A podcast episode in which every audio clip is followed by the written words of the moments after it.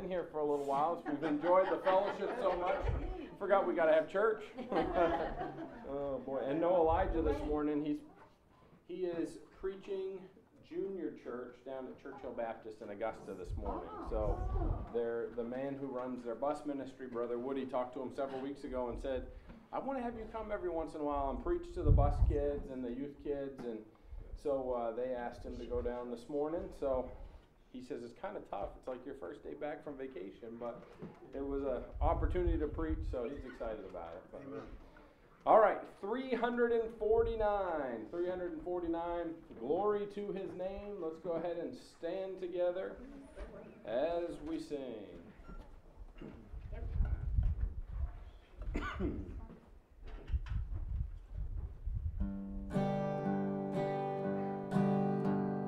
Down at the cross where my Savior died, down where for cleansing from sin I cried, there to my heart was the blood applied.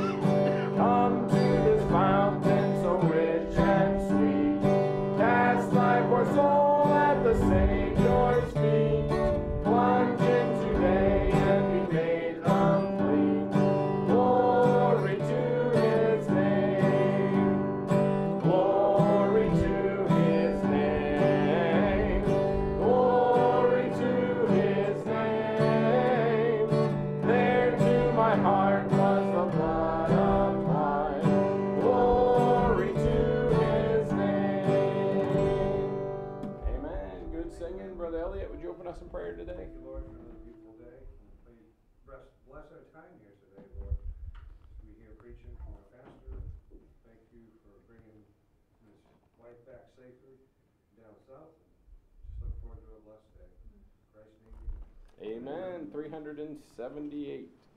378. It is well with my soul.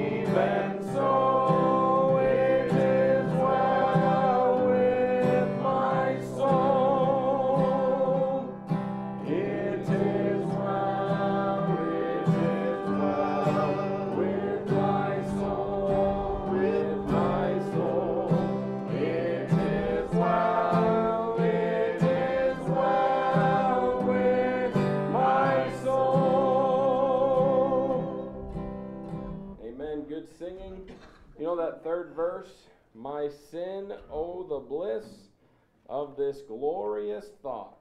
My sin, not in part, but the whole. Aren't you thankful that Christ's blood, his sacrifice, didn't cover just part of our sins? Amen. It didn't just cover certain sins.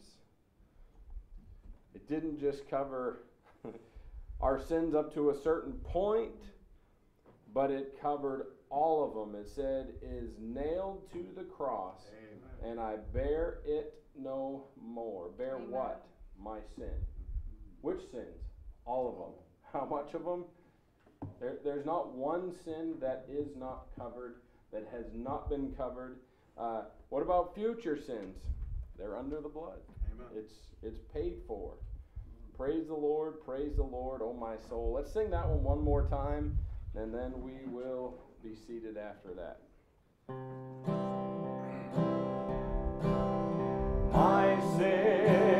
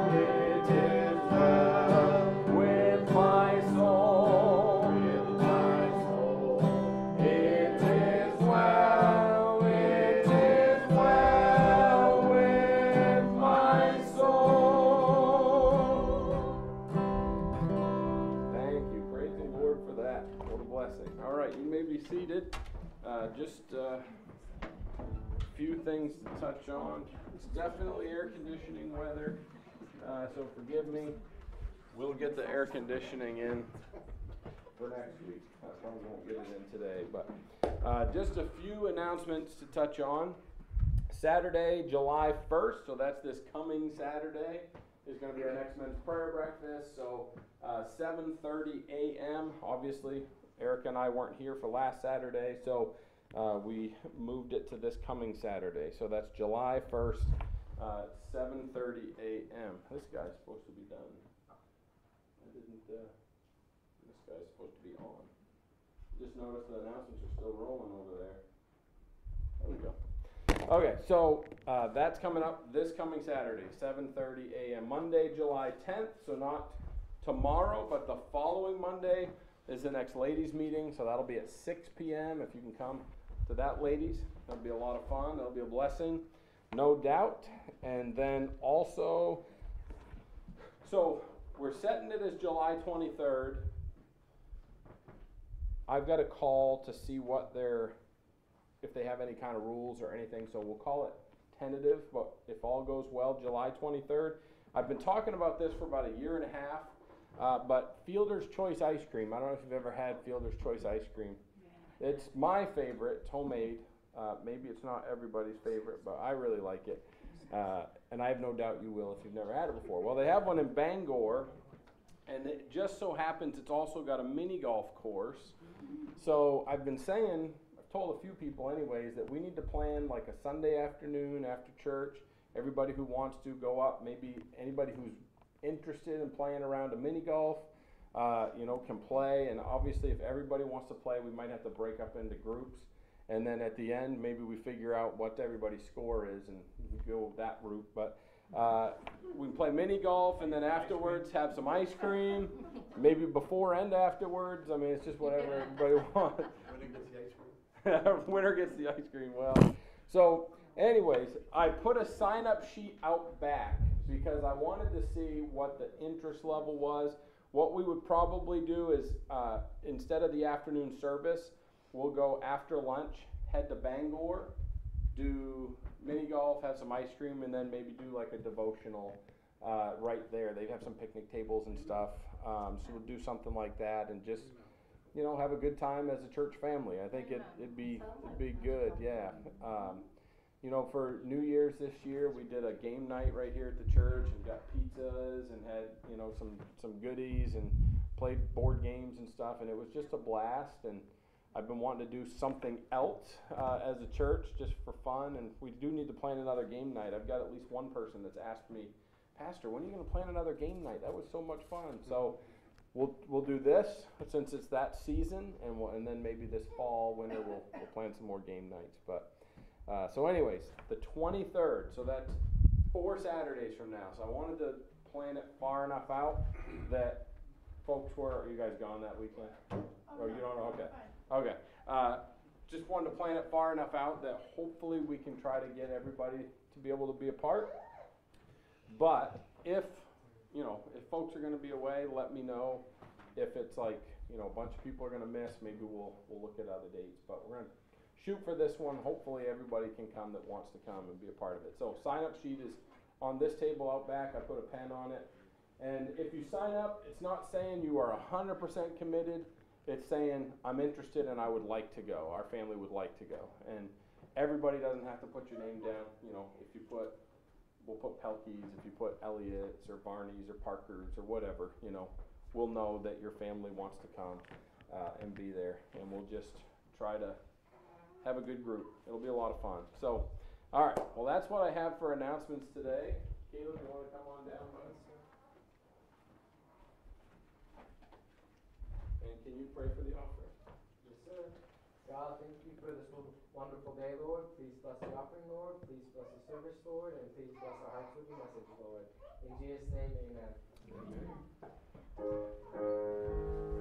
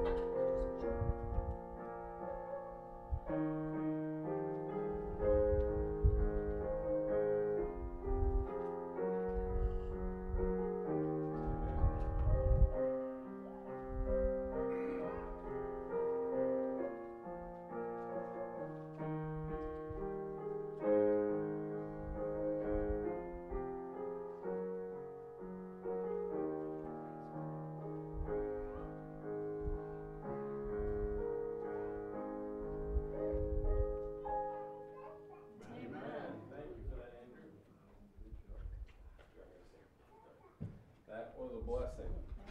I think that's give thanks, is that right? That's right. Yeah, something that uh, all of us would do well to do more of, Yeah. giving thanks. We have a lot to give thanks for, that's for sure. And uh, unfortunately, a lot of times we'd rather complain than give thanks. We'd rather talk about the things that we're, that are going hard or difficult instead of giving thanks to the Lord for all the blessings we have. What a difference that makes in our attitude when we flip that switch and we focus on what we have to give thanks for. So, thank you, Andrew. That was a blessing. I know it's a lot of pressure to play in front of people, but I really appreciate it. That was a blessing. You did a great job. It's even, it was even worse than it is now. All right, hymn number 300. 300. Have thine own way, Lord. We'll go ahead and stand if you're able. If not, that's perfectly fine.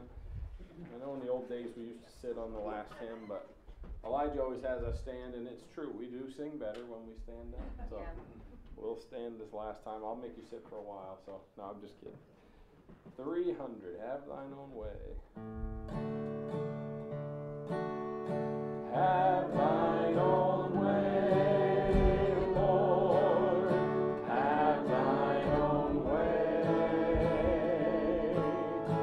Thou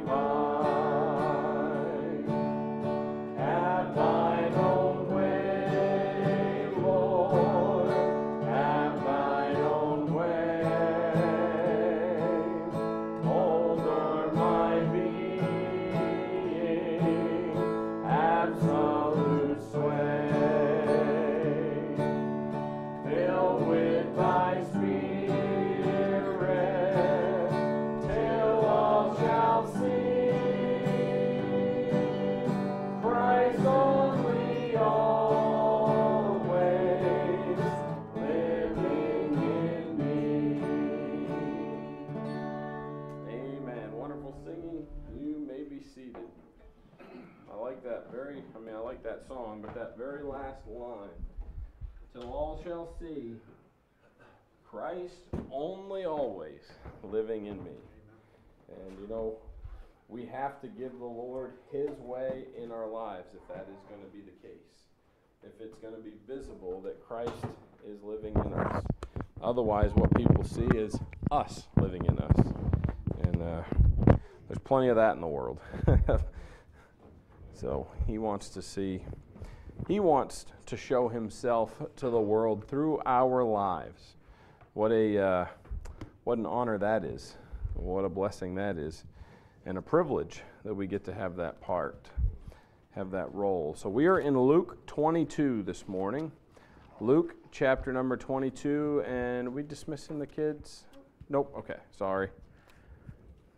Luke 22 31 is where we're going to be.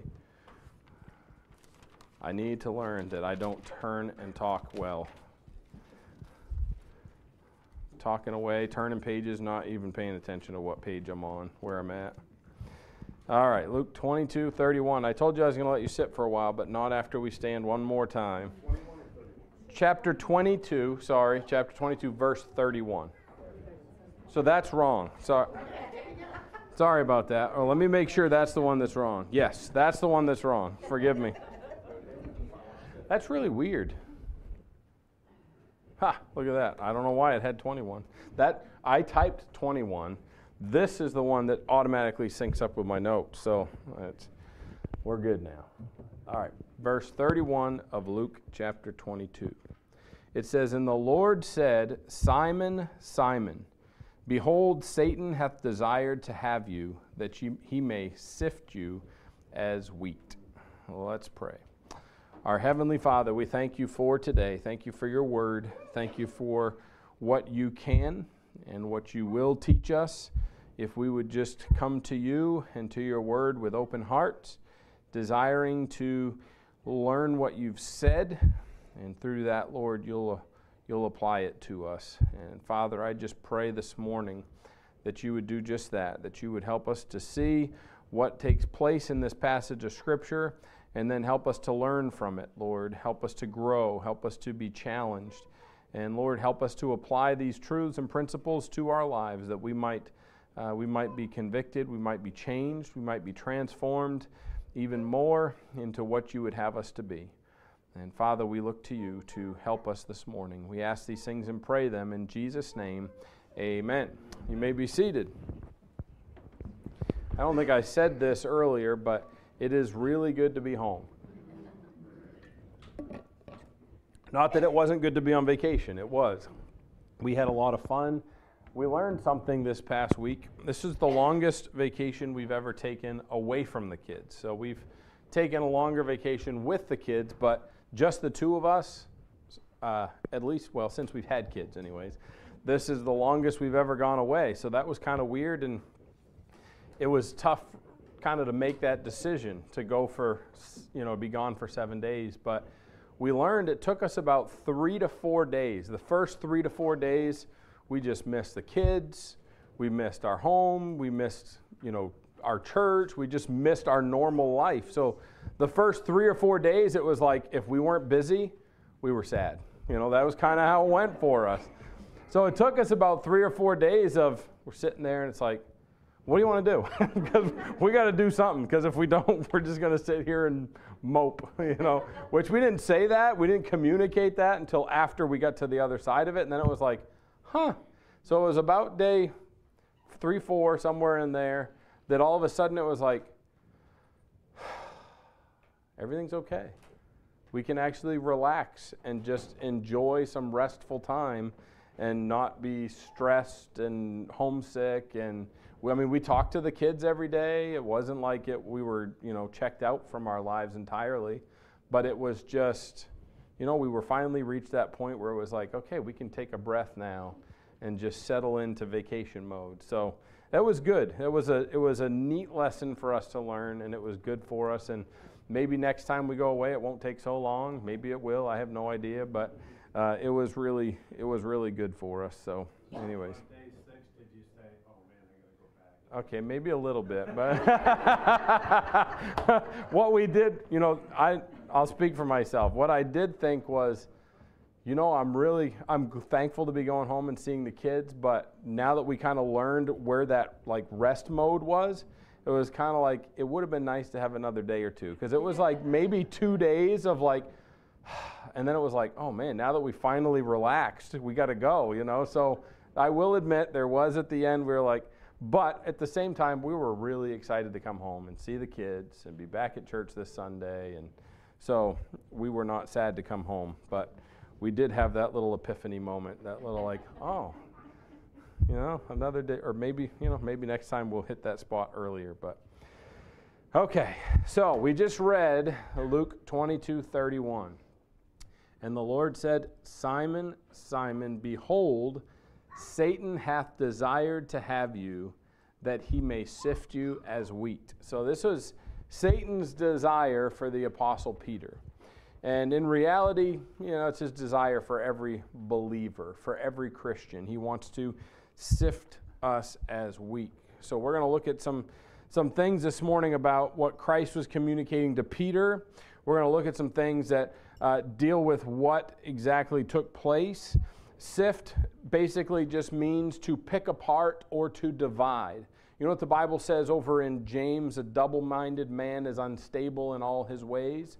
Well, Satan wants to create a double mindedness in us as Christians. He wants to pick us apart, he wants to divide us with ourselves so that we're confused and mixed up. He wants to divide the believers in a church, he wants to divide a home, he wants to he wants to pick it apart and destroy everything he can that is good and that is godly. That is his desire. One explanation says grain was agitated or shaken in a kind of fan or sieve. So, uh, you know, sometimes they would they'd put it on a sheet and they'd dump the grain in there and they'd have a fan or something going and they would toss it up and that fan would blow the chaff and the, the junk out, and then the wheat would come back down, and they'd do that some. Uh, you know, I kind of think if you've ever raked blueberries, they use a winnowing machine.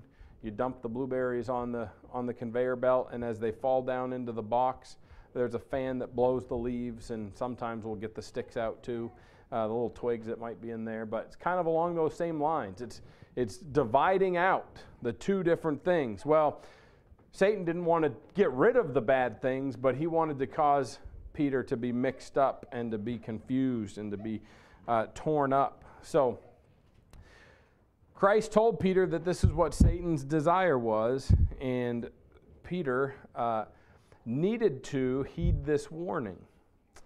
Uh, so, I guess this morning, what I'm giving us is the same warning, and I say us because I'm including myself in the in the picture here, the same warning that Christ gave Peter that we need to be careful that because Satan wants to sift us as wheat. They just finished the Lord's Supper, and then Christ gives them this warning. It was a special time with the Lord. Uh, I honestly can't say that, uh, none of us can, that we know what that night was like. You know, going up into the upper room, partaking of the Lord's Supper, as he explains and kind of talks through some of it and speaks to them and, and letting the disciples know that one of them was going to betray him. Uh, and of course, they all were worried it was them. You know, is it me? Is it me? Is it me?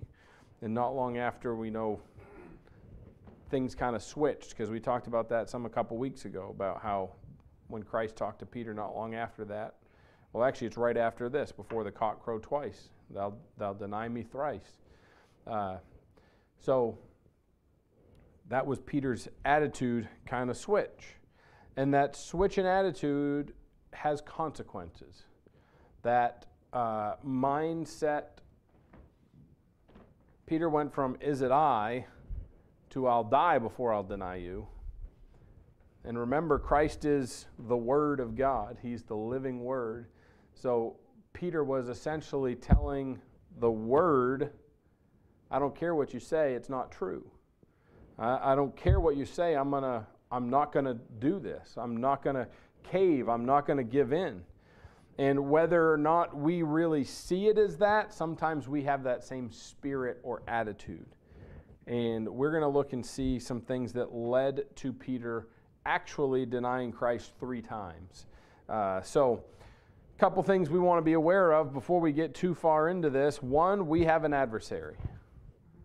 The same one who wanted to sift Peter is our adversary, and he wants to sift us. See? Just like I told you, it's on the screen too. 1 Peter 5 8 says, Be sober, be vigilant, because your adversary, the devil, as a roaring lion, walketh about, seeking whom he may devour. So, you know who he's going to devour? You know the ones that lions devour? I haven't watched a Discovery Channel a lot or whatever channel it's on, Animal Planet or whatever, but I've seen a couple of episodes over the years on lions, and it seems to me they're the ones that like to pick off the weak ones, the ones that are alone by themselves, the sickly ones. Uh, seems like that's what lions like to do. Uh, they, they go after those ones. They're not fast like cheetahs, but they're sneaky, and they get in there and they don't hit. They also like to scavenge too. Yep. So when they find something that's already dead, they'll eat that or steal it from someone else, right? So, uh, you know, that's what they, that's how they are. That's how lions are. So, when this verse says, be sober, be vigilant, it's saying, keep your right mind, keep your mind straight, don't get uh, under the influence of things we shouldn't. Be vigilant. The ones that are alone, that separate from the pack, that find themselves off somewhere where they shouldn't be, they're not being very vigilant, are they? They're allowing themselves to wander. The ones that are sickly, well, they ought to stay with the pack. And I mean, I'm not saying come to church when you're sick, okay? Just hear all I'm saying. But spiritually, the ones that are sickly, this is where we need to be with the body, not off out somewhere else. Because your adversary, the devil, as a roaring lion, walketh about seeking whom he may devour. He's just looking for one to pick off. He's looking for one to sift.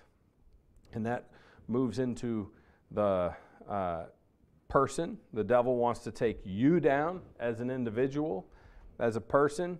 That moves into the home. The devil wants to take your family down. If he can destroy a marriage, if he can destroy a child, if he can wreck a home, he wants to do it. Uh, and he will.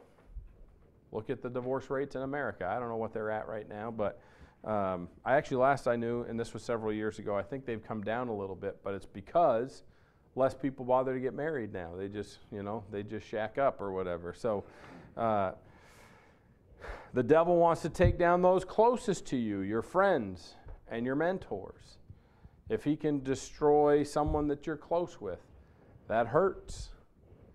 He can destroy uh, someone that you look up to and that you respect and that you've learned from, well, for instance, I know I shared this several weeks ago, uh, but Brother Jeff Faggart, you know, we learned of sin that he's been living in for some time, and he's not in the ministry anymore. Well, I don't know what he's doing right now, but he's not pastoring the church he was. So, uh, you know, there are a lot of people, there are a lot of pastors around the country, really around the world, that have really looked up to him and respected him, myself included, and have just really learned a lot from him. And that can do detrimental harm to somebody. I mean, I was hurt, but I wasn't, you know, knocked down. But especially somebody who's younger, who doesn't, you know, hasn't lived enough life to see this kind of stuff happen, how heart wrenching is that? I was talking with uh, my former pastor, Pastor Wiley, and I can't remember, I think he said in the last five years there have been three friends of his that have all destroyed their ministry through the same type of stuff. You know, just either the guy or the girl ran, you know, either the pastor or his wife. And that's, that's sad. You know, I mean, we all should be above reproach, but certainly the pastor and his wife should be. Um, because God's put us in a position of being an example. So we should really strive for that. And remember, we're still human beings the best of men are still men at best. I'm not saying by any means we're the best, but I'm just saying the ones who are, even them, they're still men. But I am saying that it should certainly be something that we are. We ought to be pure. We ought to be uh, right with one another. It's really hard to counsel somebody on their marriage relationship when the person trying to counsel's relationship's a wreck. You know, I mean, it just how do you do that? Fake it, I guess. And I never want to be a faker. I want to be real and honest. So. So the devil wants to take down those closest to you, your friends and mentors. So this church has an adversary. The church will be victorious, according to Matthew 16, 18, but it doesn't mean there's not going to be a battle. It doesn't mean that there's not going to be attacks. It doesn't mean that there will not be any adversity. Uh, Matthew 16, 18 implies the gates of hell would not prevail, but they're going to try to. When Christ said over in Matthew 16, 18, I say also unto thee, Thou art Peter, and upon this rock I'll build my church, and the gates of hell shall not prevail against it, it would imply that the gates of hell were going to try, that Satan would try to destroy the church. And sadly, there are many churches who have been destroyed. Now, I'm, I'm jumping a little bit ahead, and I don't not planning on talking about this, but just briefly, there's seven letters to seven churches in the book of Revelation, chapters two and three. And I know I mentioned, I think it was the last Sunday afternoon service a couple weeks ago when we got back to Revelation, that I believe there's three applications to those letters. There's the historical, that there were literally seven churches in 96 or 95 or 98, whenever AD, somewhere between 95 and 100 AD, when the Apostle John penned those letters, there were literally seven churches that existed that those letters were for. Church at uh, Pergamos and Philadelphia and Laodicea and so on. So you have that. Then there's the, the prophetic, which I believe in the tribulation period there will be seven Jewish groups attempting to work as a church. There'll be churches, called out assemblies that are trying to serve the Lord. And we'll see that in the future when we get to those letters. We haven't got there yet. And then there's the devotional application, which is for you and I. Uh, and what we can take from those letters in our present age. Now, I say that to say we will see in those letters that to all those churches, Christ threatened to do something if they didn't make some changes. He threatened to remove their candlestick. Uh, and we will see in the devotional that for the last 2,000 years, there have been periods of time that I believe each of those churches represent, and that through the period of time, we can see that we're in that last church's age, the church of Laodicea, where Christians were lukewarm. And he says, Repent, or I'll take your candlestick, basically. And each of those generations, well, they've essentially gone by the wayside. Why? Because the churches, once they reached those points of sin, they didn't get them right. And time would end and move on to the next stage. So, there's your reference. I didn't put the screen up there. We didn't turn. So, the devil wants to take down the pastor and his family. I kind of already touched on that a little bit.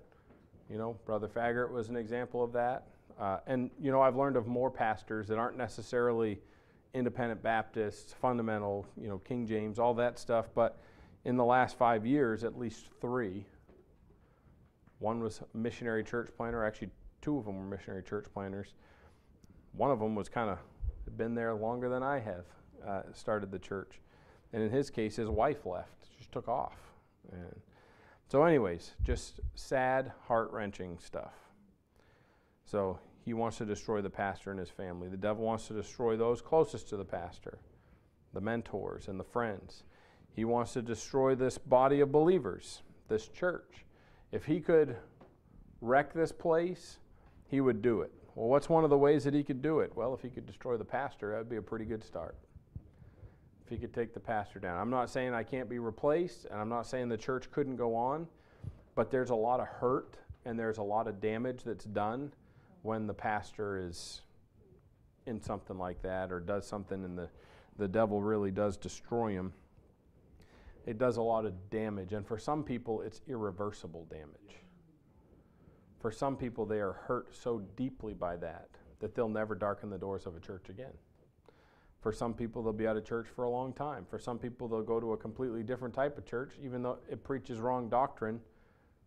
They just they don't want to be, you know, they'll associate it with Baptist. I've heard somebody say, "I'll never go to a Baptist church again because I went to one once and the pastor did this, and I just could never go to another Baptist church." And it's like, well, if the Bible is being preached and it's right doctrine, the name on the sign is not the reason why. Anyways, we don't need to get into all that, but so the pastor's not the church, but a lot of damage is done. So we're going to get to our message here. I think we've kind of we've set the stage as much as I'm going to set it for today. So Matthew 14. Let's jump over to verse 66. Matthew 14 and verse 66.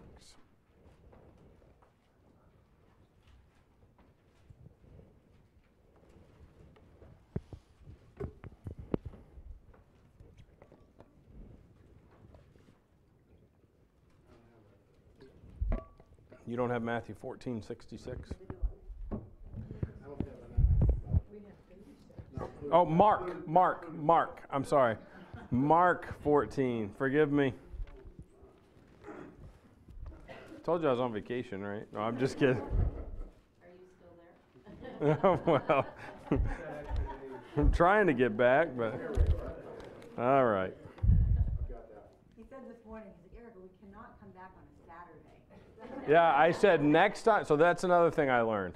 Coming back from vacation on a Saturday when Sunday's the next day, it's not ideal. because I was like, I need a couple days for my brain to settle back into life, you know, and to routine. So Mark 14, beginning in verse number 66. It says, And as Peter was beneath in the place, there cometh one of the maids of the high priest. And when she saw Peter warming himself, she looked upon him and said, And thou also wast with Jesus of Nazareth. But he denied, saying, I know not, neither understand I what thou sayest. And he went out into the porch, and the cock crew.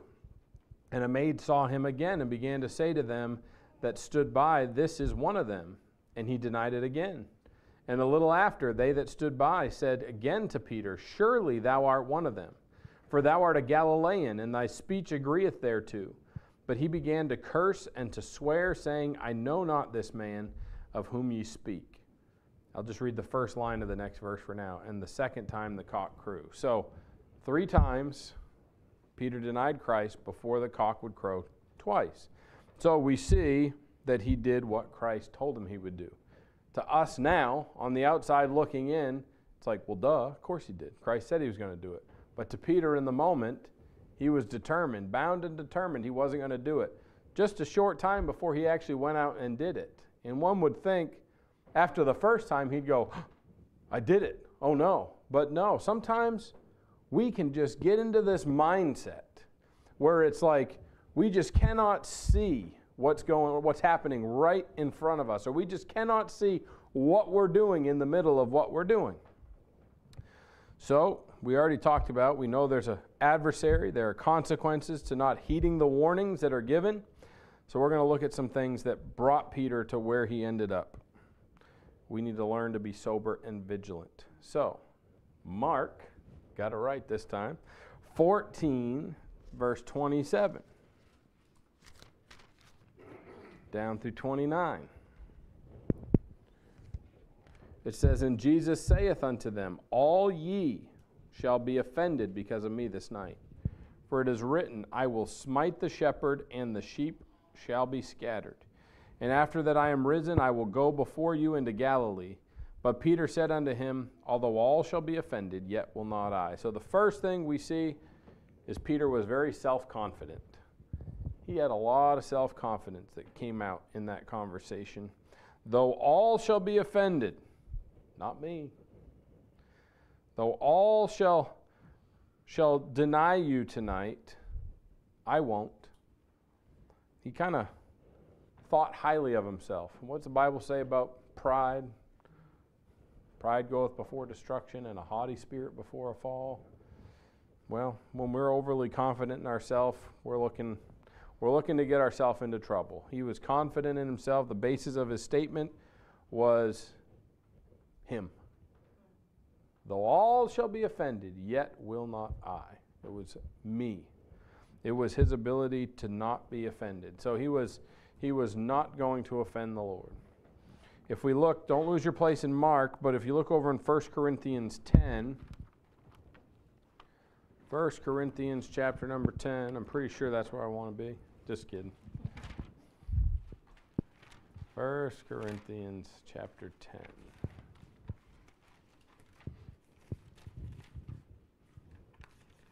And verse number 12. It says, Wherefore let him that thinketh he standeth take heed lest he fall. So, you know, if we think we stand, we better watch out. We better, better be aware because we're, we're setting ourselves up for a fall. And that was Peter. Wherefore let him that thinketh he standeth. Peter thought he was going to be all good, but he didn't take heed before he actually did fall. You know, if we think we're good and we take heed quick enough, we can avoid the fall, but Peter didn't. We should avoid being overconfident, at least in ourselves. Our confidence in God can never be too much. You know, there's no, there's no, well, I've just got too much confidence in God, that's going to get me in trouble. Well, no, that's not, that's not a thing. But overconfidence in ourselves will lead us into trouble.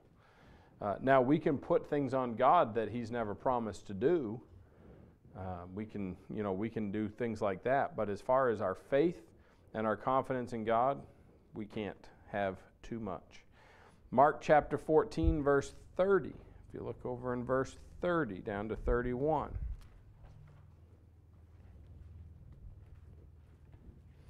It says, I'll give you another second here.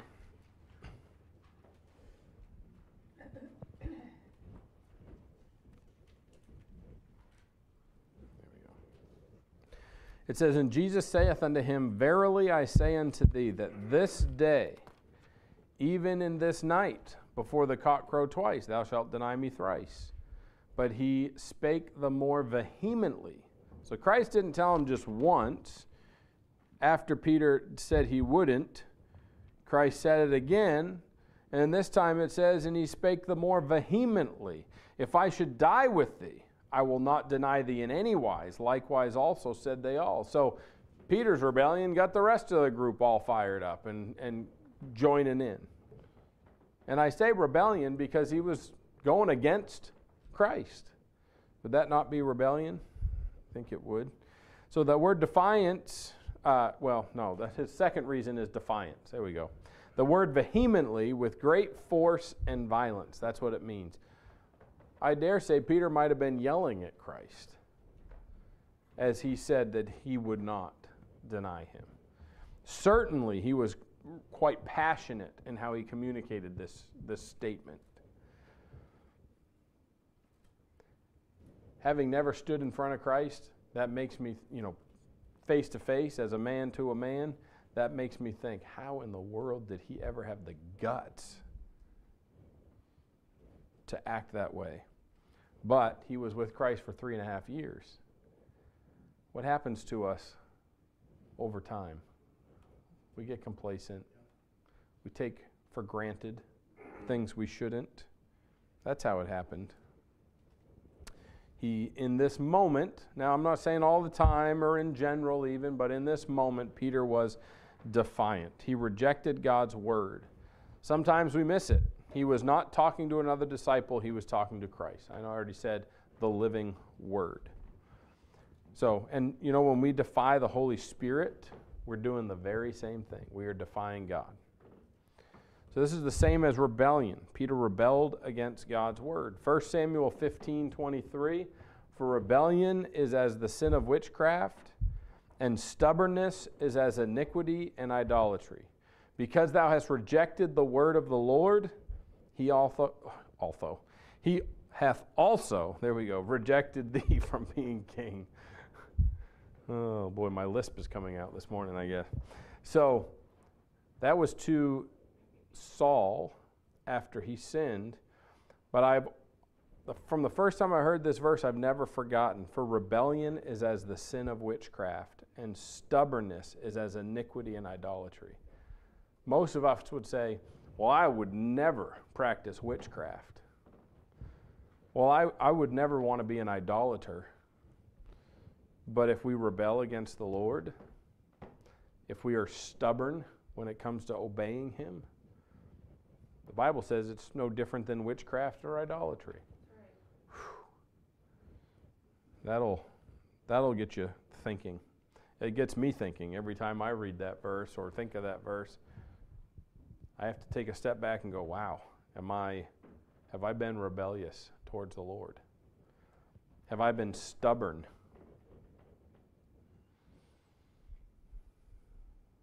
He told him, Because thou hast rejected the word of the Lord. That's what Peter did too, isn't it? And that's what we do every time we're rebellious or stubborn. We're rejecting the word of the Lord. All right, we're back in Mark 14, verse 35 this time. Mark 14, beginning in verse 35. It says, And he went forward a little while and fell on the ground and prayed that if it were possible, the hour might pass from him. And he said, Abba, Father, all things are possible unto thee. Take away this cup from me. Nevertheless, not what I will, but what thou wilt. And he cometh and findeth them sleeping, and he saith unto Peter, Simon, sleepest thou? Couldst not thou watch one hour? Watch ye and pray, lest ye enter into temptation. The spirit truly is ready, but the flesh is weak. And again he went away and prayed, and spake the same words. And when he returned, he found them asleep again, for their eyes were heavy, neither wist they what to answer him. So, our next thing is prayerlessness and indifference. Remember, you know, he'd been with Christ now for roughly three and a half years. Kind of, in this moment, become indifferent, careless, uh, complacent. He was taking him for granted. And the result was prayerlessness. You don't have to raise your hand. I'm not asking anybody to put yourself on the spot with me. But in, in your heart, between you and God, you ever gone through a period of prayerlessness where your prayer life has been weak or even maybe even not existent? We might think, well, I pray over my meals. Well, that's better than nothing.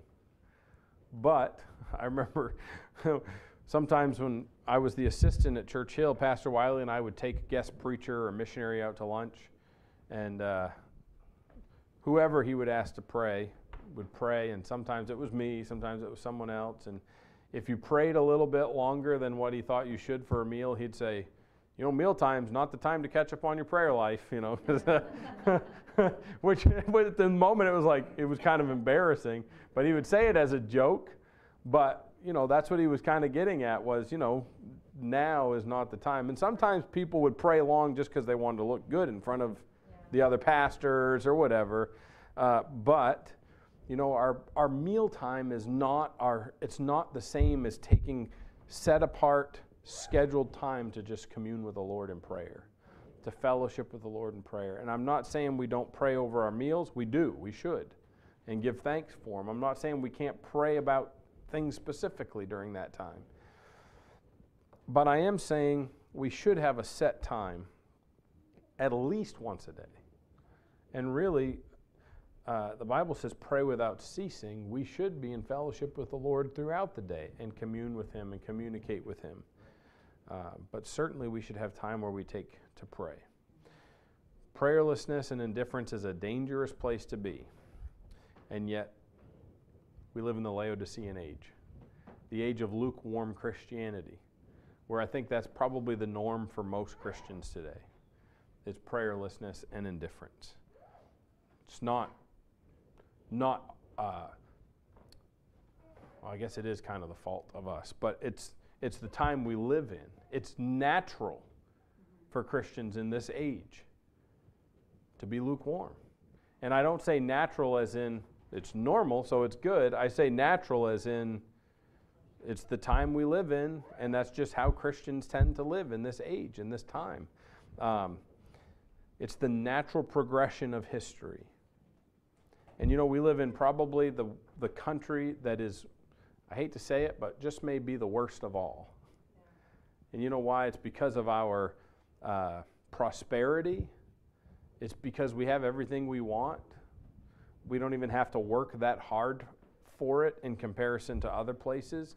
You know, there are places, if they want food, they have to grow it themselves. They have to go find it themselves. It's not an option to do anything different. And if they, and if they fail to get their food that day, they don't eat.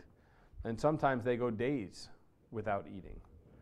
Uh, you know, you all seen the pictures of the kids over in Africa that are starving and you know they often got big bloated bellies. That's all part of the malnutrition. They can't eat. And we we take all those things for granted and you better believe if if they get a meal, they're thanking somebody. Whether it's the same God that we serve or not, I don't know, but they're thankful for it. Whereas so often we get a meal and A, we probably eat too much of it because we can in this country. And B, we're not as thankful for it as we should because we take it for granted because we just we get it. We have it. It's easy. Uh,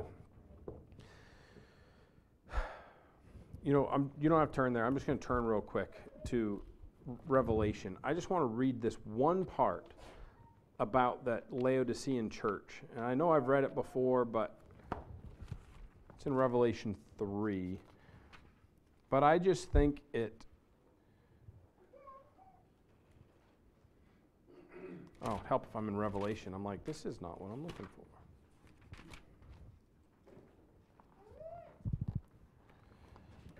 So in, in Revelation 3, beginning in verse 15, uh, just so you know, verse 14, under the angel of the church of the Laodiceans. So he's writing to the church at Laodicea.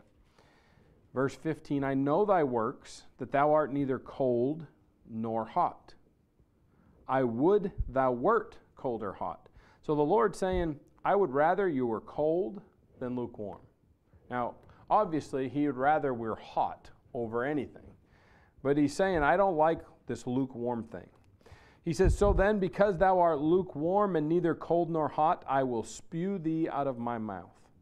In other words, it makes him sick. Because thou sayest, I am rich, here's the problem because thou sayest, I am rich and increased with goods and have need of nothing, and knowest not that thou art wretched and miserable and poor and blind and naked. Does that not sound like Americans? I'm sorry, but I love our country, don't get me wrong. I love the freedoms that we enjoy. I'm thankful for the people who have sacrificed for them. I'm just saying, because we have it so good, we take it for granted. And because we take it for granted, not only do we not appreciate what we have in this country, but as Christians, we don't appreciate that God has blessed us so much. And because of that, because we take those things for granted, instead of giving thanks, as Andrew played for the offertory, we complain that we don't have even more stuff or even better things, or, or it's not, our life isn't easier than what it is. And the result is we don't even realize we are wretched and miserable and poor and blind and naked. In other words, we don't have what really matters.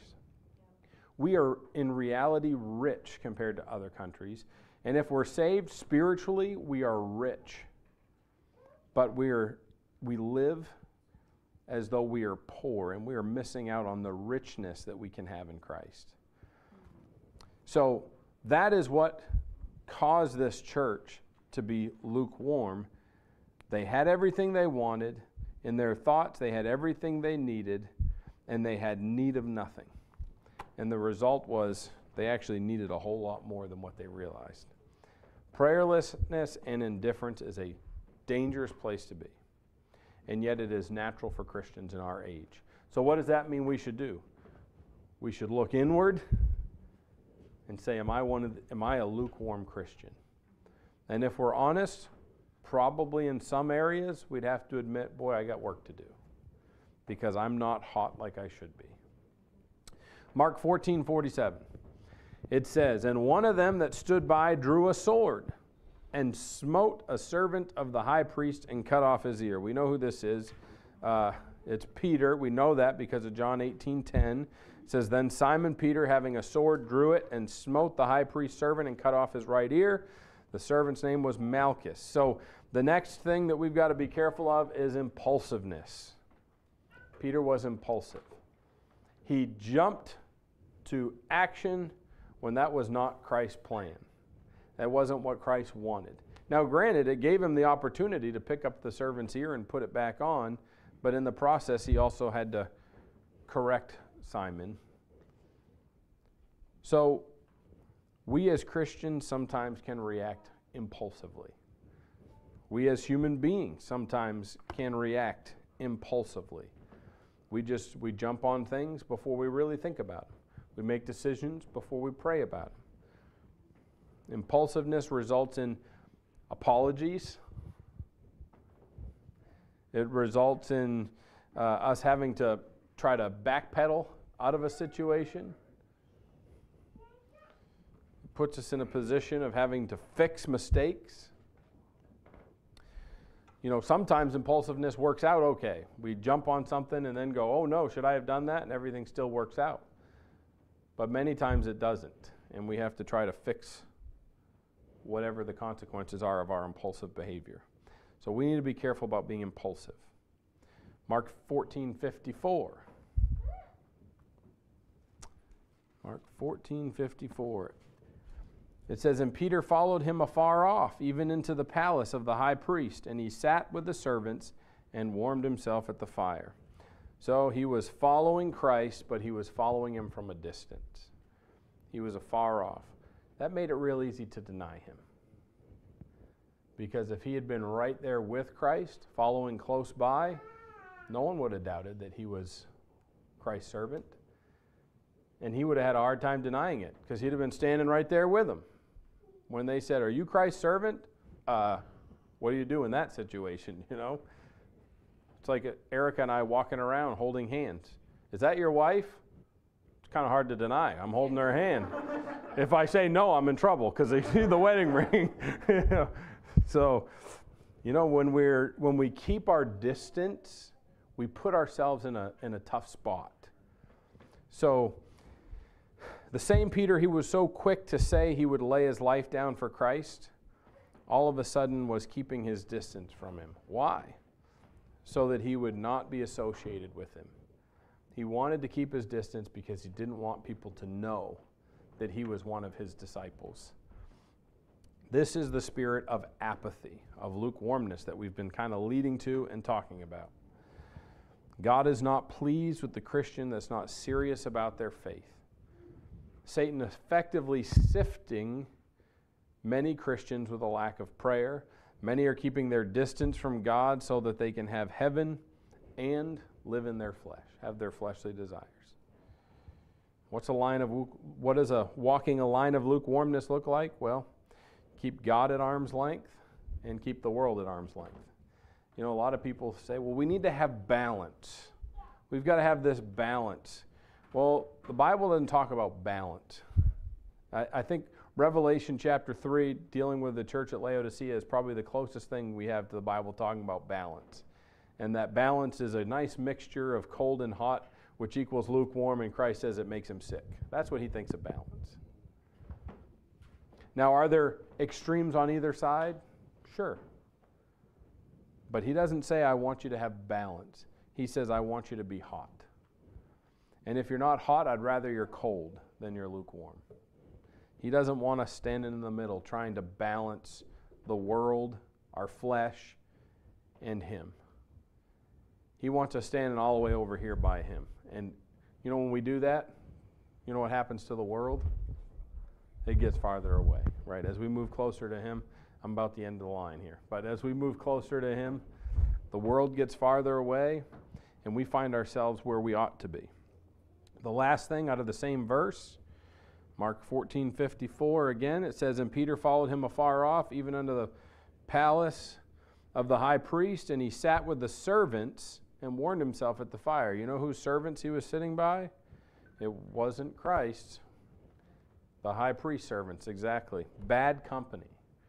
He was keeping bad company. Kids, you know why your parents are so concerned about who, you, who you're friends with? because keeping bad company will put us in a position where we're probably going to do bad things. It just happens that way. When I was a kid, I had friends that I wanted to have, uh, and my parents were very restrictive about who I hung out with. And I went to public school, um, but thankfully my parents were Christians and they were strict. Uh, but that didn't completely prevent me from bad company. But they did pretty good. You know, if I wanted to go to a friend's house for the weekend, I was 18 years old, my senior year in high school, and dad would say, Well, I need to talk to the parents first and make sure I know what's going on, and you're going to be supervised. And I'm thinking, I'm 18 years old. I can't have you call my friend's parents. And he'd be like, Well, that's, the, that's what you got to do. So either I call them or you don't go. And I was like, Well, I guess I don't go because I'm not going to, that's embarrassing. so I stayed home. I didn't go anywhere. I had one friend that they let me hang out with, and he was, you know, he wasn't a Christian, but he was a good moral kid, and we didn't get into too much trouble together. But there were plenty of kids that I did want to hang out with because they were teammates, you know, in basketball or soccer, and uh, they wouldn't let me without that rule being fulfilled. And I hated it at the time. I loathed it. Like I told you, I just stayed home because I didn't. I was embarrassed. But you know, it kept me from keeping bad company and getting into a lot of trouble. You know, a lot of those kids would drink and party and doing stuff that we shouldn't be doing as Christians. And I'm not saying I would have participated in that, but if I had had liberty to do whatever I wanted and go wherever I wanted and hang out with those kids, I hate to say it, but I probably would have ended up doing it. Because what happens so often is kids, this is, well, this is where I was going with this. My sales pitch to my parents well, if I hang out with them, I can be a good influence on them. Maybe I can help them. And my dad, especially's comment was, or they're going to get you doing stuff you shouldn't be doing. No, no, I wouldn't do that. But I honestly, I have no doubt that I would. I don't, I don't question for a moment. If I do, then I probably need to check myself because I'm more like Peter than I want to be. Not I, I'll never do that. And when I was 18 years old, that was my attitude. No, I won't. No, I won't. And whether dad realized it or not, he knew I was more like Peter. And I'd have probably gone and done it. So we got to be careful about the company we keep. Even as adults, we got to be careful because people will influence us. He was hanging around the enemy's fire. If the disciples were together, would Peter have been so quick to deny his relationship with the Lord? If he was with the other disciples, and they asked him, maybe John would have been like, Yeah, we are. So even if Peter for a second thought, I'm scared, I don't want to, maybe John or James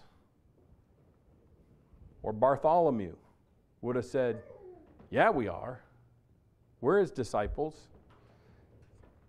Maybe just being with his brethren instead of being with a bunch of enemies would have caused him to look at his companions and say, Yeah, I'm with him.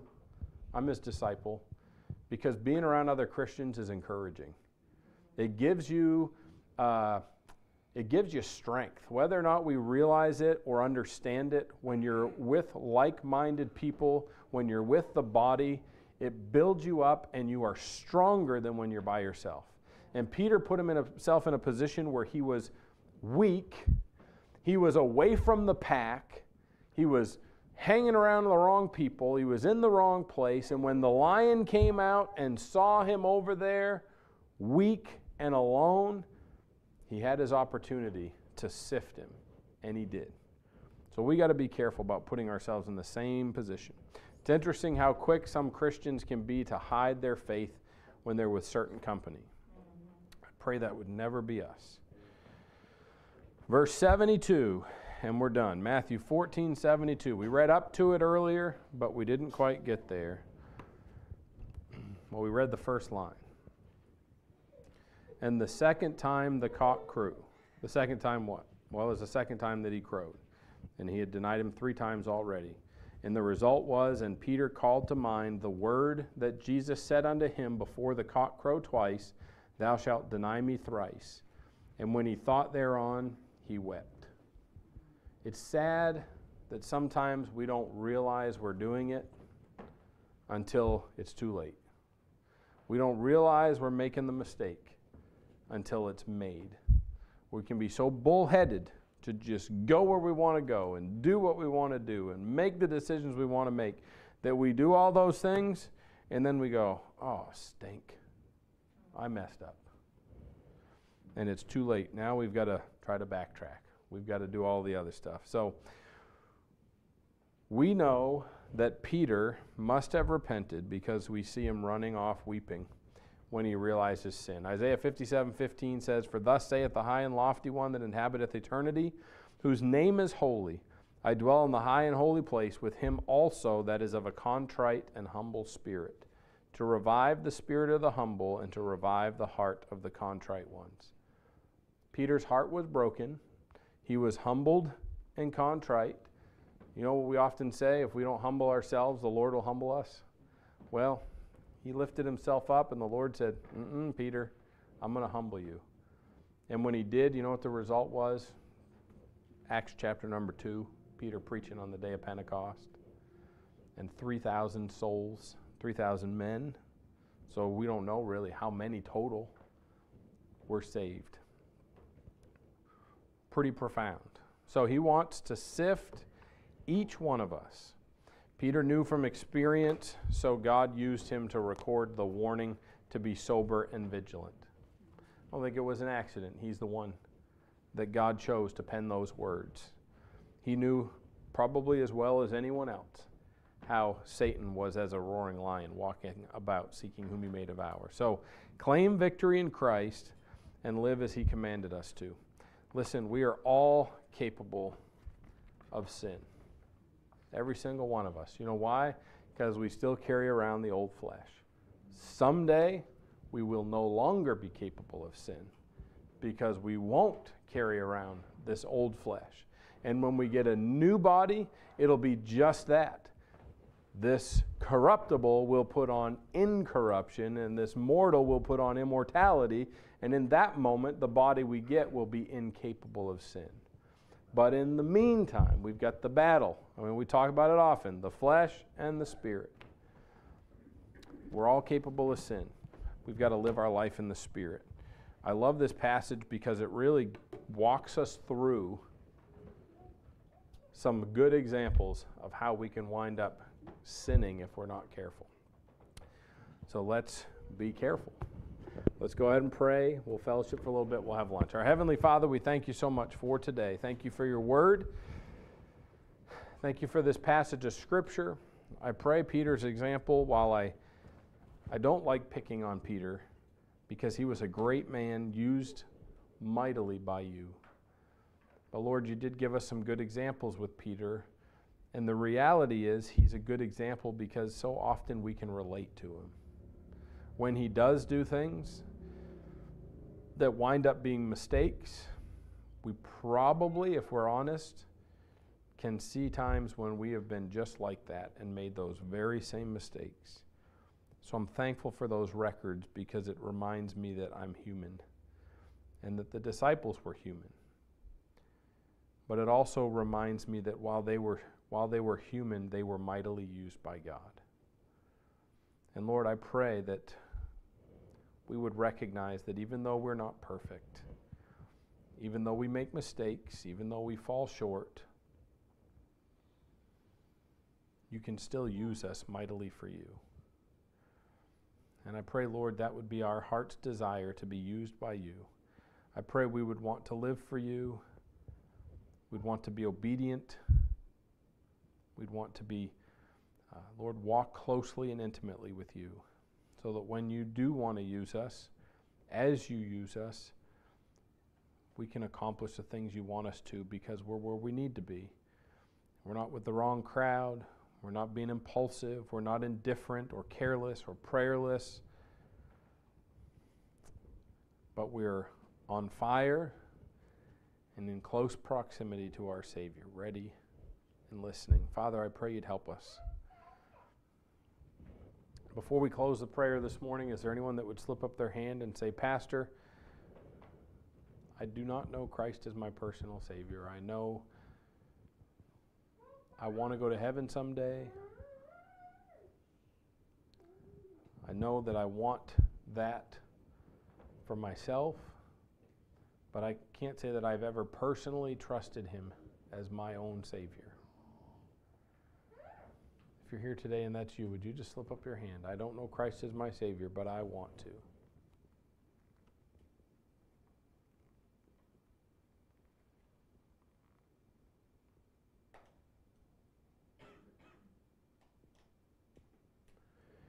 How about Christians? You don't have to raise your hand, but maybe you'd say, you know, I definitely can be impulsive sometimes. I definitely can be indifferent, complacent, take the Lord, take His word for granted, can definitely be prideful, prayerless, lukewarm. You know, there's there was we looked at a lot of different things. And probably we see some, if not all of them, in ourselves at times. Let's just take a couple minutes, give folks a chance to pray, and just ask the Lord for help. And maybe, maybe the Lord touched something specifically that uh, you know you need His help with. Let's just give folks a couple minutes to, to pray.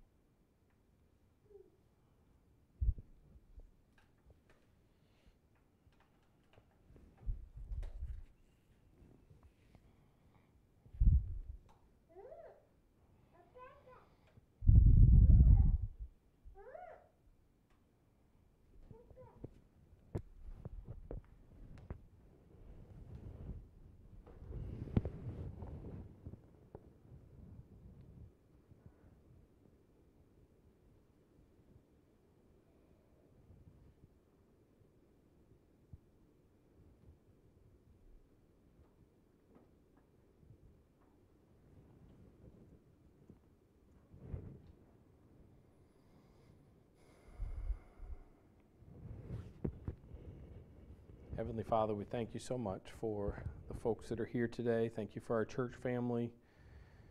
Lord, thank you for bringing us home safely so we could be back here and be with them again. And Lord, I just am so thankful for the many blessings that you've given us in our lives. And Lord, I pray that you would just help us to apply what we've learned and what we've heard today. And Father, I just pray that we would be the kind of Christians that you've saved us to be.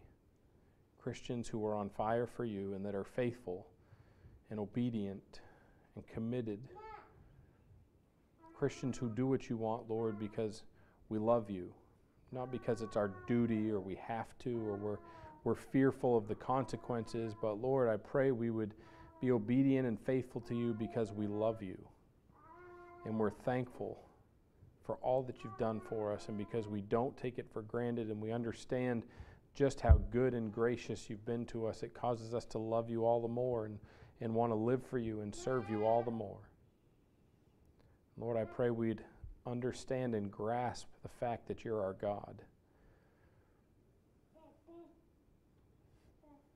Lord, I just thank you so much for sending your Son to provide a way of salvation for us so we can have a relationship with you, so we can know you. And Lord, I pray again we wouldn't take it for granted, but that we would be ever so faithful. Lord, I just pray you bless the rest of our day. Give safety to those that have to leave. And Lord, we pray you bless the food to our bodies and the fellowship next door. We love you, we praise you, and thank you for all you do. In Jesus' name, amen.